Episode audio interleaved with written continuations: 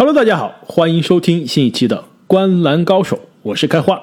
大家好，我是阿木。大家好，我是正经。那么总决赛已经两场战罢，菲尼克斯太阳队呢几乎是兵不血刃的取得了二比零的领先优势。本期节目我们就将会跟大家来回顾一下之前的两场总决赛的比赛。并且啊，对总决赛接下来的走势进行一些前瞻预测，看一看这个今年可以说是不大不小的黑马雄鹿啊，杀出东部分区之后，能不能在总决赛啊再次上演零比二落后之后的翻盘？那么两场看完啊，两位对于今年的总决赛对决有什么样的印象？其实总体来说啊，我对两边有一个总体的印象，就是都充满了敬意啊。之前我也说了，两支球队其实只有克劳德一个人有总决赛的经验，几乎都是第一次踏上总决赛的舞台。但是啊，我感觉这两场比赛，虽然说太阳也算是兵不血刃吧，两边啊都给我们奉献了比较精彩的比赛过程呢，也不是特别离谱的拉胯，也算是比较焦灼。两边的球队和球员啊都不怯场。所以整体来说啊，我觉得要给这两支队伍足够的敬意。没错啊，这个两场比赛总体看下来，技战术水平还是相当高的，两边打的也非常的卖力，包括整个现场的观众啊也是非常的给力，整个这个篮球气氛也是我们很多年自从这个新冠以来两年时间啊见过的最热烈的一个主场气氛了。但是是不是两场比赛每时每刻都特别的焦灼精彩？那倒不一定啊，这你别忘了。这第一场比赛的下半场，我们俩可是偷偷跑去看美洲杯了的。没错，你们俩真的是让我有点失望啊！这比赛看一半说不看了，是没意思了，已经进入垃圾时间了，是吧？就跑去看美洲杯了。这的确呢，作为。支持雄鹿的这一方啊，虽然我预测的预测的是太阳，这个可能是声势横扫啊，但是从感性上，我还是非常希望看到字母哥带伤出阵，能拿下这个冠军的。但是啊，这个作为支持雄鹿这一方，我觉得这两场比赛看的都是让我有点 恐惧。就是每当雄鹿有机会追分追进了，比如说追到六分五分左右。立刻又被太阳一波流带走，带到十分以外了。真的，我觉得这两支球队啊，现在看来，其实两场看完，实力差距啊，还是挺明显的。让我觉得印象非常深刻的就是太阳这边的这个团队篮球多点开花。就比如说昨天晚上啊这第二场，应该是上半场快结束的时候啊，太阳有一记进攻，这个传球先是这个。保罗传给布克，再传给克劳德，再传给布里奇，再传给克劳德，又传回保罗，再给克劳德，又给布里奇，最后塞给篮下的艾顿。这样的倒手传球，最后这个进了，而且还应该还是个二加一啊！真的是点燃了全场的气氛。不仅是传球非常的流畅，非常的无私啊，而且。整个太阳昨天也是多点开花，就全队二十个三分球，除了布克一个人七个，其实其他球员的三分球进球也是非常的平均。其实对于这样团队篮球多点开花的太阳队啊，雄鹿这边的防守啊，很明显是很难招架。没错啊，当时看完那个球，我就马上给你们俩发短信，我说想起了当年马刺这个 GDP 最后的巅峰。对战热火三巨头的时候，马刺那种行云流水的进攻啊，真的是让人非常的震撼。而且不光是团队啊，这整个太阳队，我感觉这个自信已经打出来了。昨天布克还有一个球，就是挡拆之后，这个雄鹿这边两个挡拆换防人稍稍往后退了一步，留出了一个小小的空档，布克直接拔起来就是一个三分球，非常的帅，有点像这个科比麦迪的那种感觉啊。而且这场打完，你们有没有觉得布克已经拉回了一点 FMVP 的悬念了？如果说第一场保罗是强势带队的话，那第二场布克毫无疑问是第二场打得更好的一名球员。刚刚正你说这个关于挡拆的问题啊，其实我们看完第一场，最大的感觉就是雄鹿这边啊是根本防不了太阳的挡拆。保罗和布克两个中距离大师啊，基本上就是小打大打到你死。就打大洛费兹，真的是刀刀致命。但其实第二场雄鹿针对太阳的中距离是有一定的调整的，很多内线的补防以及协防。但是这又带来一个新的问题啊，就导致雄鹿关键的时刻漏了好几个前场篮板。所以这个真的是拆了东墙补西墙。不光是漏前场篮板的问题啊，确实在第二场比赛，这个雄鹿队防守做出了回应。首先就是霍勒迪啊，他全场领防保罗，而且特别是在防保罗和布克的挡拆的时候啊，明显他们的挡拆延误做了更多了。包括保罗、布克突破进来以后啊，雄鹿队他的弱侧过来夹击都是很多的，所以导致全场啊太阳他的中距离出手减少。但是呢，这就是另外一个问题，就像刚刚郑英所说啊，拆东墙补西墙，那太阳总能在。最正确的时刻把球传到正确的位置，这个弱侧补防啊，就把底角给放空了。那太阳在这场比赛里面是底角投进了无数个空位三分球的。其实这点非常有趣啊！我们在前瞻的节目中就说了，其实太阳。从常规赛看来啊，他的三分球非常善于投底角三分，但是雄鹿呢又正好是全联盟防底角三分防的最好的球队之一。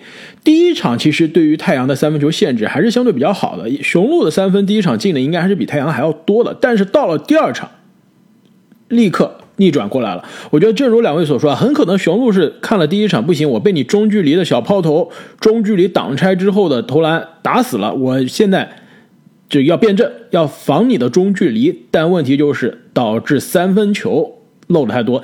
昨天晚上第一节太阳就进了八个三分球，其实当时我就跟你们俩说，这雄鹿的这个防守调整漏三分漏的也太多了，而且太多底角三分了。昨天布里奇基本上每一个三分球都是空位，都是底角进的。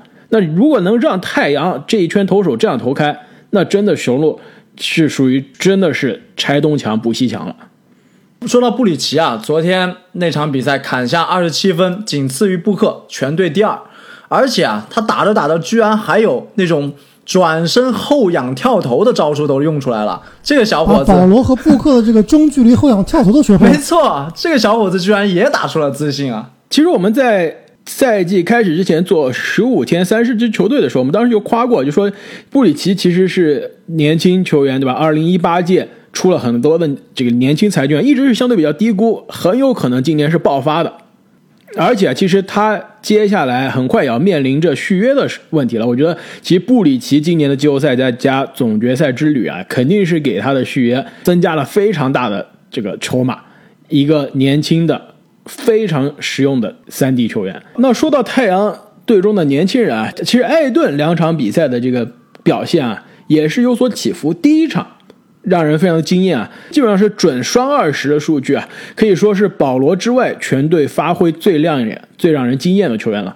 那到了第二场，其实可以看出雄鹿是对于艾顿啊是有明显的战术的针对的，也是对艾顿限制的非常好，而且尤其是上半场，从蹲神又变成了蹲宝。没错，艾顿第一场比赛的表演可以算是也是历史级别的表演了。作为第一次出现在总决赛的球员啊。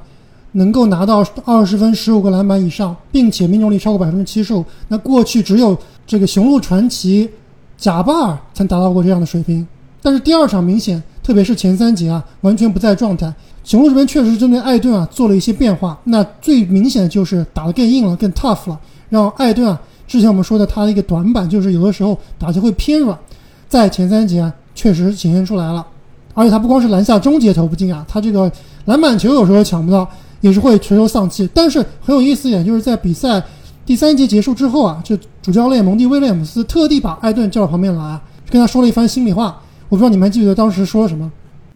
他说：“抬起头来。”我看了，特别逗，像像哄孩子一样，特别有意思。说什么？我知道你把自己的水准定得很高，所以没达到也很正常。但是啊，你要去对抗那个扬尼斯，对抗字母哥，去统治比赛吧，我的小朋友。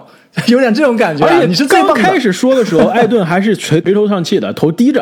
然后教练说：“看着我，盯着我看。”就有点像老师训小朋友的感觉，就训学生的感觉，就是你别低着头，你要是吧？你要这个把头抬起来，听我跟你说。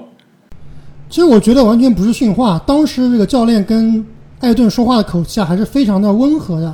其实更像是一种灌输心灵鸡汤啊。那艾顿在听了这个蒙蒂威廉姆斯这番话之后啊。明显第四节有所好转，打得更自信了。不光是篮下能得分了，而且啊，在关键时刻的几个篮板球，包括防守啊，都是非常的强硬。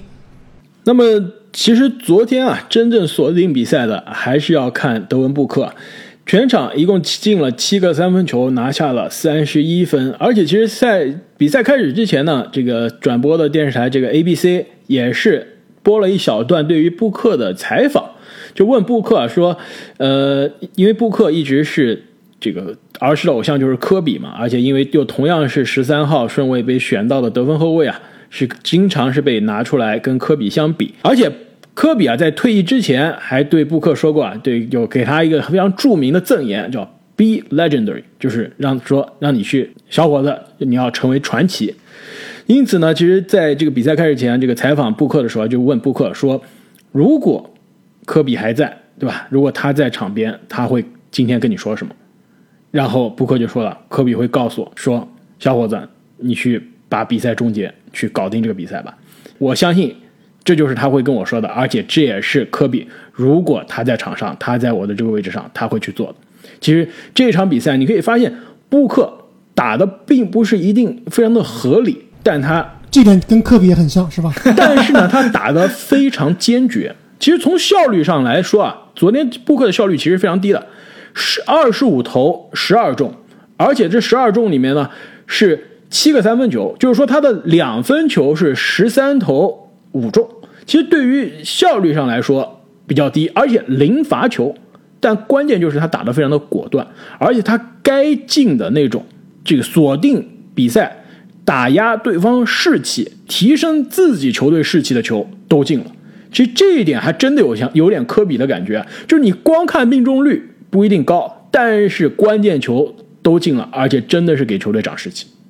你说到这个和传奇的联系啊。我又想起保罗在赛后也接受了采访，而且他也是连线了，比如说奥尼尔，还有微笑刺客托马斯等几个名宿啊，然后几个名宿就开始商业互吹。这个微笑刺客托马斯作为两届 NBA 总冠军得主啊，也是自谦的说，这个他能和保罗放在一起相提并论，两个人互相比较，这个谁的排名更高，谁是最好的控卫啊，他很荣幸。然后保罗也是在。吹这个托马斯说他也很荣幸，这个也也其实也非常有意思。但是这其实也很现实啊，就是如果保罗今年能够夺冠的话，那他就是在跟托马斯竞争这个联盟历史控卫第三、第四、第五名的这个位置。没错，没错。其实说到这个，也不得不说今年的这个总决赛，他的这个冠军的分量。其实对于两边的球员而言啊，都是非常重要的。因为首先两支球队都是多年没有进过总决赛了，而且呢也是很多很多年没有拿过总冠军了。而且其实也都算是不大不小的黑马球队啊。在赛季开始之前，很少有能有人能预测到今年的总决赛对位是这两支球队。而且更关键的是，克里斯保罗其实一直被大家认为是 NBA 历史上没有 MVP。也没拿过总冠军的球员中，可能是最强的第一人。那现在，如果他能拿下这个冠军啊，我觉得对于他的职业生涯的历史地位是非常大的加成。是不是再也没有人敢把克里斯保罗和霍华德拿出来讨论谁的职业生涯更加成功了？哎，霍华德也是有总冠军戒指的人啊。但是，如果克里斯保罗拿下总决赛 MVP 呢？这两个人的总冠军可不是一个。贡献程度的吧。那聊了这么多太阳，我们来聊聊雄鹿吧。两位觉得看了雄鹿的前两场比赛啊，如果给雄鹿打个分的话，你们会给雄鹿打几分？如果是 A、B、C、D 来打的话，我其实会打一个 B。如果雄鹿这两场比赛的表现啊，是放在任何的常规赛或者是季后赛里面，其实算是不错的了。但是啊，你要把这个 level 提升到总决赛的级别，那真的是还不够好。这两场比赛，尤其是第二场啊，这字母哥表现可以说是非常非常有统治力啊。除了瞎投三分让人脑壳比较大之外，几乎在攻防两端做到了他能做到的一切。但是，这个雄鹿队的常态又出现了，就是另外两个米德尔顿和霍勒迪两个人啊，第二场没有找到自己的节奏。其实我觉得雄鹿这两场比赛让我打分，我可能会打 B。我觉得并不是非常的拉胯。但的确是有很多提高的空间，而且其实两场呢，发挥好和发挥坏的地方还正好不一样。第一场是属于字母哥，很明显大伤刚刚归来，虽然打了三十五分钟，但是是收着打的，全场只投了十一个篮。因此呢也只有二十分。防守端、篮板端有很强的贡献，第一场，但是进攻完全还是靠米德尔顿，靠其他球员。但是雄鹿呢，基本上从第一节还有抵抗啊，后面就被一波流带走了。基本上从第二节开始就没有追平过比分了。那第二场其实很不一样啊，就上来字母哥前两节前一节半还是延续上一场的状态，感觉是继续收着打。但是比分领先的优势，上半场建立的快十分领先优势很快没了。到了第二节半，字母哥很明显急了，我要开始接管比赛了。因此他的这个单节二十分。对吧？也是 NBA 过去二十五年总决赛历史记录，最全场最后四十二分。但是球队其他人的这个进攻哑火了，米德尔顿十六投五中，霍勒迪二十一投七中，大洛十投四中，其他人的进攻火力没有给字母哥有所支持，所以两场比赛雄鹿啊出问题的地方不太一样。回到。主场啊，打第三场，我觉得雄鹿还是有希望能续一下命的。我觉得雄鹿是可以把前两场的问题啊都找回来，都弥补起来。那如果让我来给雄鹿这两场比赛打个分的话，我可能会给一个 B 加。就是雄鹿这两场比赛啊，其实在进攻和防守端啊都没有犯非常大的错误。那特别是字母哥，其实这第二场比赛刚刚开花也说了，绝对是一个历史级别的表演。单节第四节二十分，近二十五年来第四节单节得分最多。后面紧跟着的是一零年的科比以及一四年的老詹，两个人都是在当时得到了十九分。第四节，那字母哥在第二场比赛里面不光是冲击篮下，在行进中给对方杀伤力非常大，翻身跳投、篮下小高手都打出来了，而且防守端更是各种各样的大帽，特别是第一场比赛里面他有一个追身大帽，仿佛就看到了当年詹姆斯几年前追身帽伊戈达拉的那球的感觉。而且，其实字母哥不光是在场上打球非常卖力啊，在场下，特别是这个昨天这场比赛里面，在暂停时间啊，也是非常有激情的在给队友打气。那包括第一场比赛，他刚刚伤愈回归，其实总体来看还是恢复的很不错的，跑掉头都没有什么问题。确实，他这个身体素质啊是真的强，无愧于我们之前说他是希腊怪物。所以总体而言，我觉得给字母哥打分的话，应该我是给他一个 A 的。但是两场比赛看下来啊，我感觉这个系列赛跟当时打篮网那个系列赛是有点类似的。就是虽然你字母哥得这么多分，效率极高，但总感觉打不死人。那当时打篮网其实就是这样，就是字母几乎场场数据爆炸，但最后打死篮网、杀死比赛的呢，却往往是米德尔顿。所以我觉得雄鹿啊，如果不能完全激活米神，后面还是比较难打的。而且我说这个激活，不是说米德尔顿一场比赛得个三十分就完事了，就这么简单。这个激活其实是让太阳对他这个点啊有所顾忌，能够因为他呢去改变防守策略。就比如说前一个系列赛雄鹿打老鹰，米德尔顿基本上就是挡拆大打小，打到你吐，打到最后你老鹰必须上雷迪时贴身防守，打到你最后挡拆必须要包夹延误。其实这样，我觉得后面雄鹿才会希望比较大一些。但是话说回来啊，米德尔顿昨天我看他的出手选择。其实跟之前的比赛没有太大的区别，就是该颜色的还是颜色，有机会他也投，但就是投不进。所以这个你这找谁说理去？其实对于雄鹿来说啊，字母哥拿三十分还是拿四十分，其实比赛输赢都是不一定。但是米德尔顿如果是二十分以下和就二十五分、三十分相比，那雄鹿的这个比赛输赢的变化就特别大了。其实。雄鹿可以接受字母哥不得高分，但是防守很好的比赛。但是是如果米德尔顿像昨天这样的百分之三十多的命中率，那基本上雄鹿是很难赢球的。而且其实上期节目啊，我在聊到雄鹿这边的 X 因素的时候，我就说雄鹿这边 X 因素应该就是他的三分球。今年作为总决赛的球队，在季后赛前三轮的三分球命中率已经是近二十年的最低点了。那我看了一下啊，雄鹿每一个球员的三分球常规赛命中率和季后赛命中率，基本上全队的所有人的三分球命中率都是下降的，只有大洛一个人是上升的。米德尔顿比常规赛三分球命中率降了百分之七，霍勒迪降了百分之十，福布斯降了百分之七，塔克降了百分之八，波蒂斯降了百分之十六，全队的三分球命中率比常规赛平均减少了百分之八点二。所以如果雄鹿的这个三分球回不来啊，那后面基本上真的是很难了。但是我觉得回到主场还是有希望的，因为其实我们看整个赛季的雄鹿，特别是季后赛，我不知道两位有没有这种感觉，就是第一不会打客场，第二不会打逆风球。哎，打篮网那几场逆风球打的是有模有样的呀。但是打篮网打的是焦灼球，对吧？打的是那种生死时刻的这个焦灼，不是打的像昨天这样落后一直在追分，一直在追，一直在追，但追不上的这种比赛。但总体来说，我觉得雄鹿这支球队啊，经过今年季后赛的熏陶，还是比较顽强的，很难说一棍子去打死他。所以这个系列赛，我认为还远远没有结束。回到雄鹿的主场。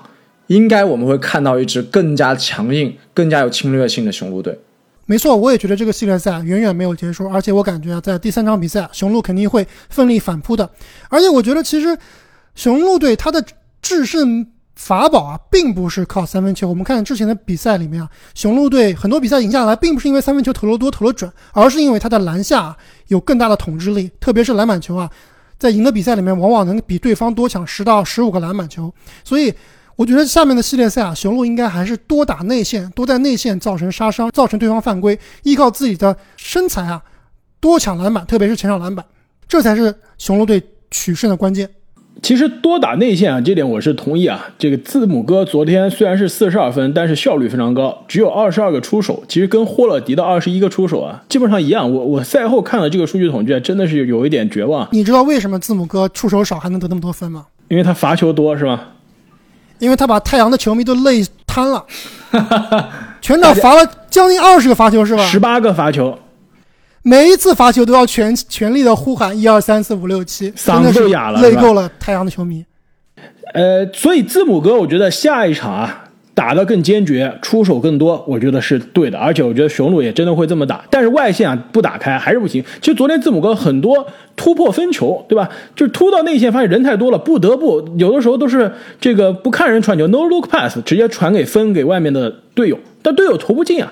你如果外面不能造成威胁，拉不开空间，你字母狂突还是没有用的。而且其实昨天字母哥已经是能做到最好了，四十二分，十二个篮板，你不可能指望他。每场都是四十加十吧，所以你最后还是需要外线的得分手，还是需要米德尔顿或者的单打才能把比分追进。因此啊，其实回到主场第三场的这个雄鹿，还是有这个比较多的休息时间的，因为现在是美国的时间的周五、周六没有比赛，一直到周日的晚上才有比赛，那也是给雄鹿的教练组啊有更多。辩证的机会也是给字母哥有更多休息养伤的时间。那么无论怎样啊，这第三场比赛对于雄鹿来说都是必须要赢下的比赛。零比三落后，在总决赛的舞台上，在季后赛的舞台上都没有翻盘的机会了。所以第三接下来的第三场比赛也是让人非常的期待。这个我们刚刚说，克里斯保罗特别想赢这个总冠军，而且这个总冠军对他的职业生涯的加成啊非常大。那其实对于字母哥来说啊也是一样，过去两年的 MVP，但是季后赛啊一直都不够成功，也是遭到了非常多的质疑啊。今年可以说让大家眼前一亮，进入了总决赛，而且是在经过了。非常吓人的这个伤病之后啊，来到了总决赛舞台。如果他能带队翻盘啊，拿下这个久违的总冠军啊，其实对于他的职业生涯的加成也是非常重的砝码。那么我们节目呢也会给大家在总决赛期间不断带来最新最原创的内容。再次感谢各位听众朋友们的支持，我们下期再见。再见，再见。